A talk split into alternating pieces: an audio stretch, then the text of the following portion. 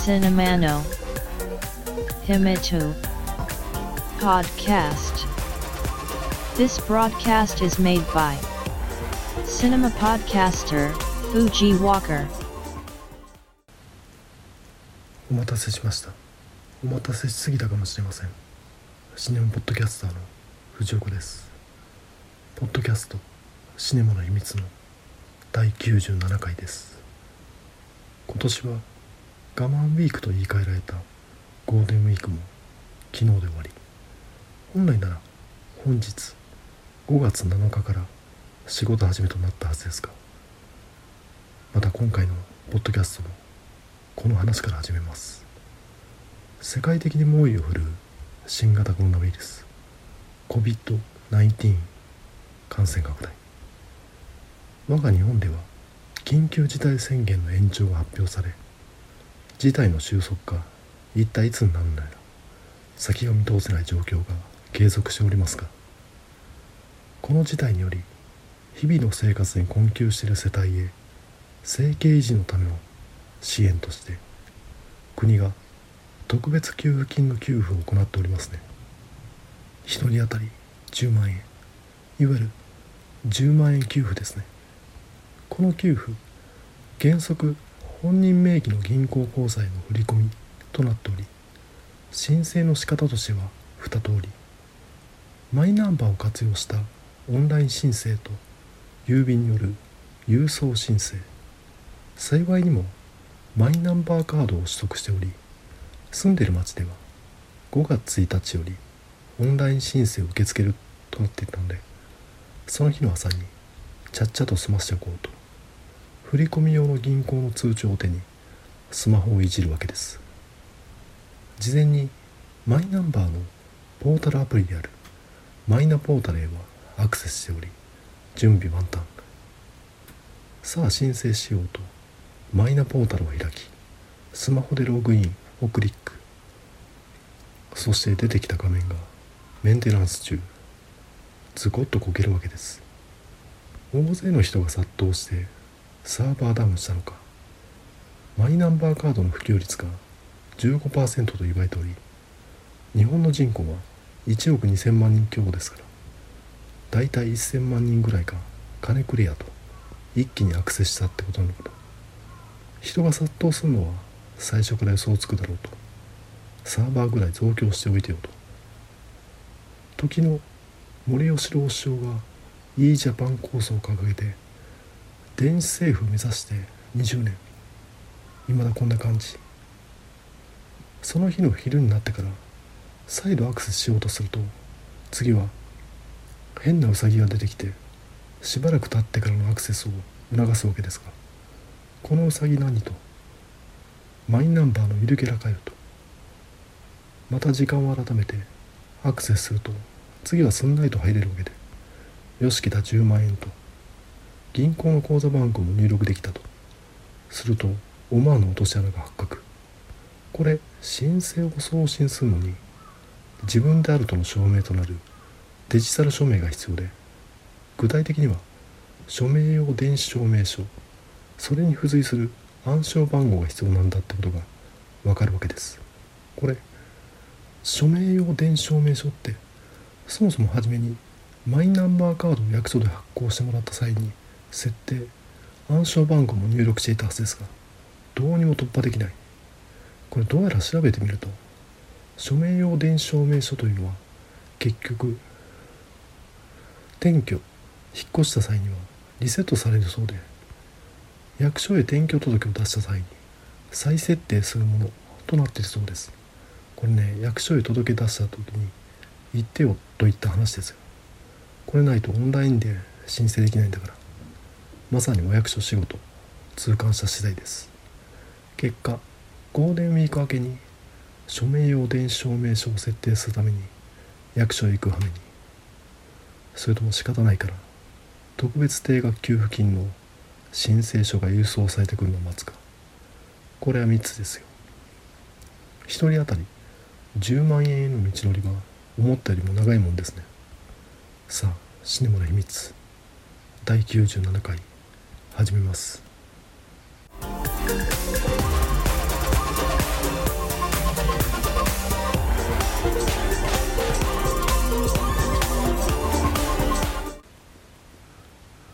今回紹介した映画は「キラー・メイズ」2017年に制作されたアメリカ映画です。緊急事態宣言の延長が発表されより一層のステイホームを求められている現状外出自粛を強いられる昨今。おうちで DIY Do it yourself の精神で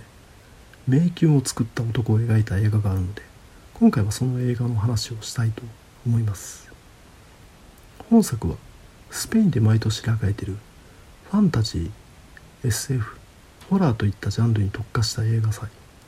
シッチェス映画祭でニュービジョンワンプラス部門の最優秀作品賞を受賞しました。ニュービジョンワンプラスは新しい景色やコンセプト語り口を持った作品を紹介するために設けられた部門のようで日本からは劇団新幹線が制作している映画館で演劇を上映する劇シネやクリエイティブ集団スタジオ 4°C のアニメ映画「怪獣の子供などが出品されたりしているようです。とにかくシッチェス映画祭で賞を受賞しているということは本作が一癖ある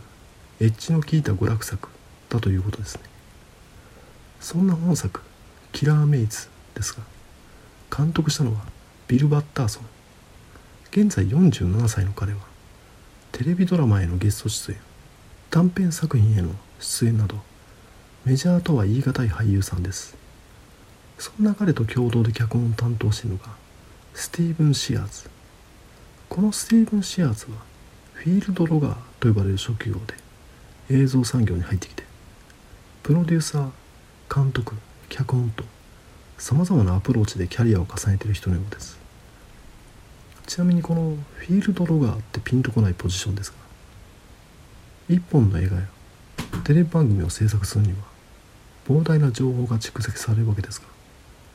それを管理記録する業務をハリウッドではフィールドロガーと呼んでいるようです。日本だといわゆるかつてのフィルムの現場で活躍したスクリプターやデジタル全盛期の昨今に確立した DIT、DIT なんかが近いのかなと。本作はそんな彼らのハリウッドで決して成功したとは言えない状況や未だ青春を続けてしまっているかのようなモラトリアム的な生き方が反映された内容となっております。さてそのお話はというと映画情報サイトの映画 .com によるとこんな感じ。冴えない芸術家デイブは積もり積もったストレスを晴らすべく自宅内に段ボールの迷路を作り始める。その迷路はいつしか彼の空想した罠やモンスターがうごめく大迷宮となっていきいわゆる CG 全盛期アニメと実写の境目が曖昧な映画が構成を極めている中手作り感あふれる段ボール迷宮を舞台にした映画。このポッドキャストでは第54回に話させていただいたマーベル・シネマティック・ユニバース MCU 作品である映画「アントマンワスプ」の冒頭自宅謹慎中の主人公スコット・ラングが段ボールで迷路を作り上げて娘キャッシーを楽しませるというくだりがありますが本作「キラーメイズ」はこのワンアイデアの一点突破です。本作で使用した段ボールはアメリカの医療ブランドであるアメリカンアパレルの工場で廃棄される予定だったものだそうで膨大な量があったのですがなんと本作の撮影開始から3週間で使い果たしてしまうという事態。何とかする必要を迫られた美術スタッフ。そこで目をつけたのが撮影スタジオの隣にたまたまイーロン・マスク率いるテスラの子会社ソーラーシティがあったのでそこのゴミ捨て場から段ボールを回収かき集めたことでなんとか撮影が続行できたようです。もちろん撮影後は同じゴミ捨て場にちゃんと戻したようです。このように段ボールで迷宮を作るというコンセプトの映画ですがいわゆる段ボール代が発生してない制作費をかけていない作品。そこも DIY 精神を感じます。またこの撮影に使用したスタジオはそこまで大規模なものではなかったため迷宮の2部屋分を組み立てるスペースしかなかったようです。そのため1部屋撮影してる間にもう1部屋を段ボールで組み立てるといった具合に撮影していったようです。そのため1部屋あたり4時間余りで撮影されすぐさま解体されたようなんですね。これは仕方がないとはいえもったいないと感じてしまいますね。映画のセットというよりは可愛らしいアート作品ですからね。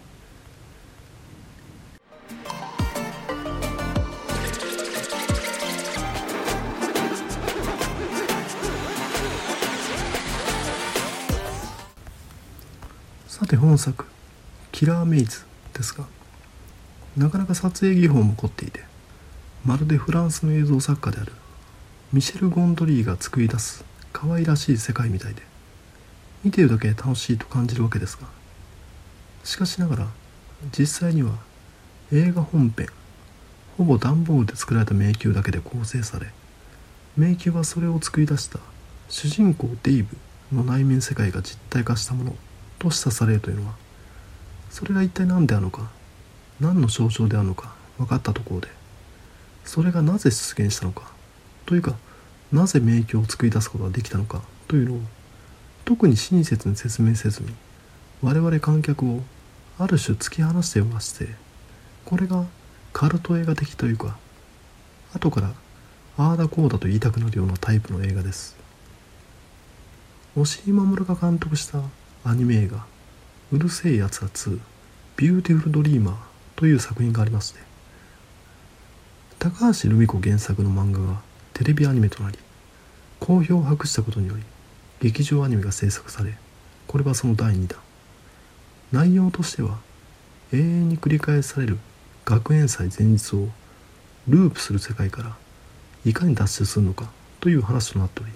これは毎週繰り返し放送されていたテレビアニメ自体のメタファーとなっているのは有名な話です。これ本作とテーマ的には被るのかなと。永遠とも思える繰り返しの毎日からいかに脱出するのか。これが迷宮に例えられておりありふれたものである段ボール。これは消費社会にどっぷり使っていることであり主人公が物で満たされていることを示しています。しかし当人はちっとも幸せではないわけです。次のステージへと進みたいわけです。そのためにも何かを成し遂げなければならない。これが本作では自宅に迷宮を作るということなわけですね。しかしながらいわゆるカルト的でありメジャー作品とは一線を画しているのがあたかもリアリティとでも言うんでしょうか。とんでもない設定を描写の細かさでフォローする。MCU マーベル・シネマティック・ユニバースでいきなり喋るアライグマや宇宙戦艦をげんこつで破壊するキャプテン・マーベルの映画が作られたわけではなくトニー・スタークが試行錯誤を繰り返してアイアンマンスーツを作るのが一作目です。このなぜそうなのかという積み上げみたいなものが本作「キラーメイズ」では薄いんですね。巨匠ジョー・ダンテが監督した映画「グレムリン」では怪生物であるグレムリンが人々を襲うという高等無形な筋立てですがそもそもの発端は中華街で可愛らしいペットを飼ったことから始まります。中華街で売られているもの怪しさ満点のものの中には怪物が混じっていてもおかしくない。こういったあたかもリアリティが本作で薄いわけです。そのためなぜ主人公デイブが迷宮を作れたのか。その迷宮が彼の内面世界にはなぜ恋人や友人は入ることができなおかつそこで生じた怪我や人の死が現実に反映されるのか。本作の上映時間は80分と極めて短いわけですがここら辺のあたかもリアリティの構築で時間をプラスしてもいいのでは？と感じます。別にいらないっちゃいらないわけですが映画冒頭主人公がどっかで軍手かなんかを拾ってそれで段ボールを細工すると魔法的な何かで生命が宿るったとかが描かれこれが後半その軍手はかの有名な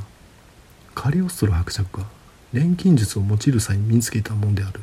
なんてことが映画の途中で消えたホームレスの男性がまことしやかに語るなんて話がついてくるだけでぐっと物語にリアリティが付与されると思いませんか。しかしまあそれがないことがある種のとっつきにくさを見変な魅力となっているのは確かです。上映時間が短い割に結構印象に残っているのが脇を固めるキャラクター。迷宮を楽しむ人やそっちのけでデートするカップル。迷宮に入らず冷蔵庫を漁るホームレス。それぞれに味があります。これは監督が俳優それもテレビドラマへのゲスト出演短編作品への出演などメジャーとは言い難い俳優だからというのもあるんでしょう。短い時間でも印象に残る。俳優の使い方演出の仕方というのが的確に分かってるんでしょう。ちなみにやたらミュージックビデオに命を懸けることで有名になったアメリカのロックバンド OK-GO のベーシストであるティム・ノードウィンドが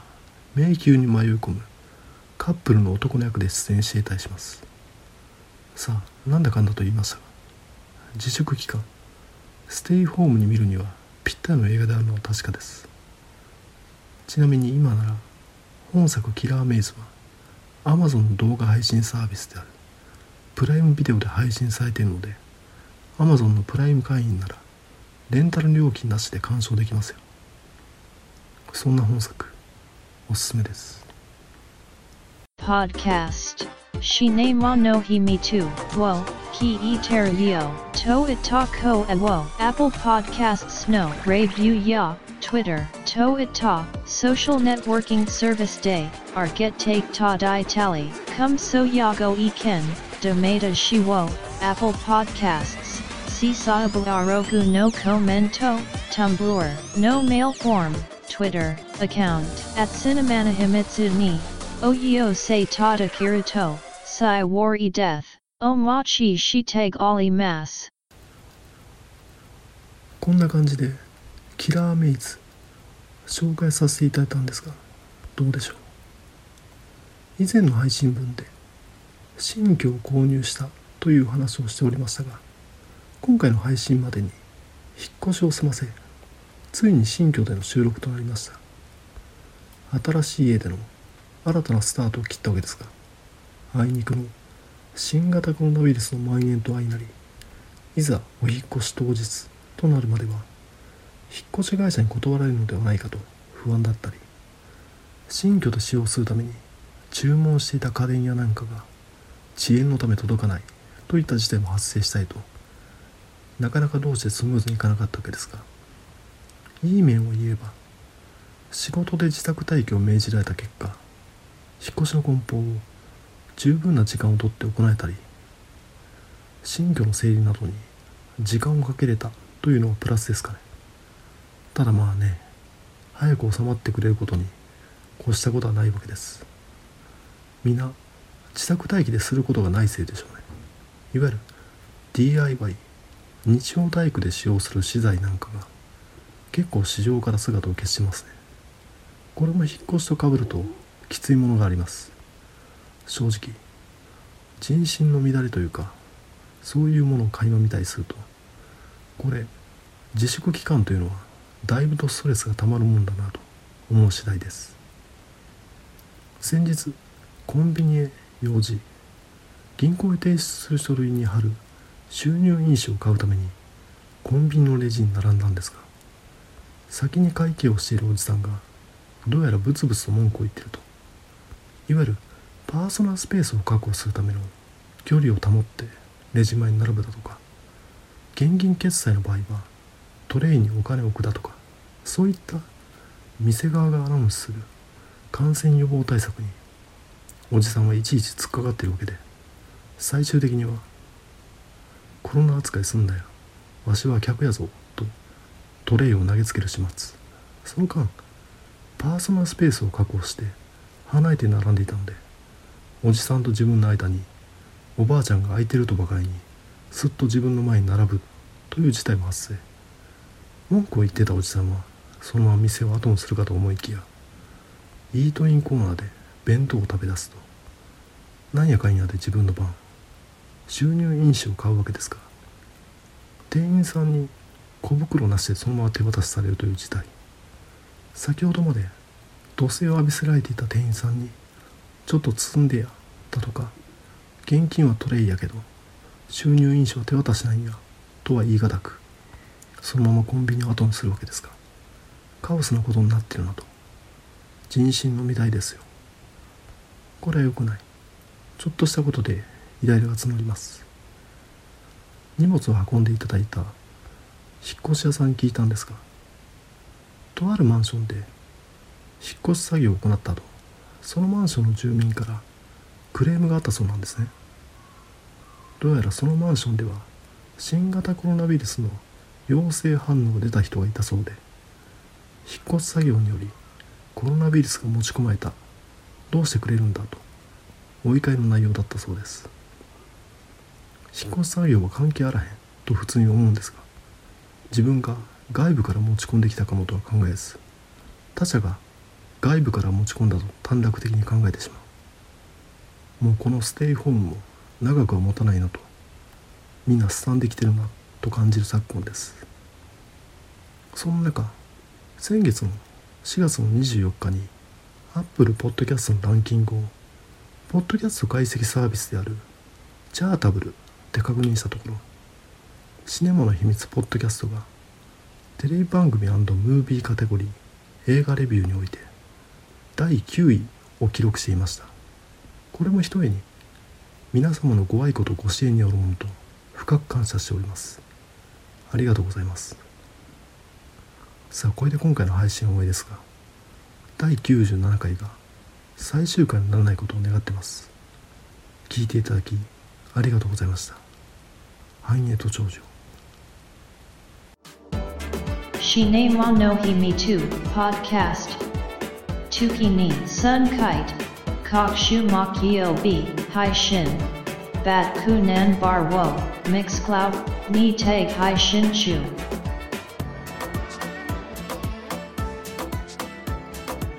In to enjoy the next broadcast distribution.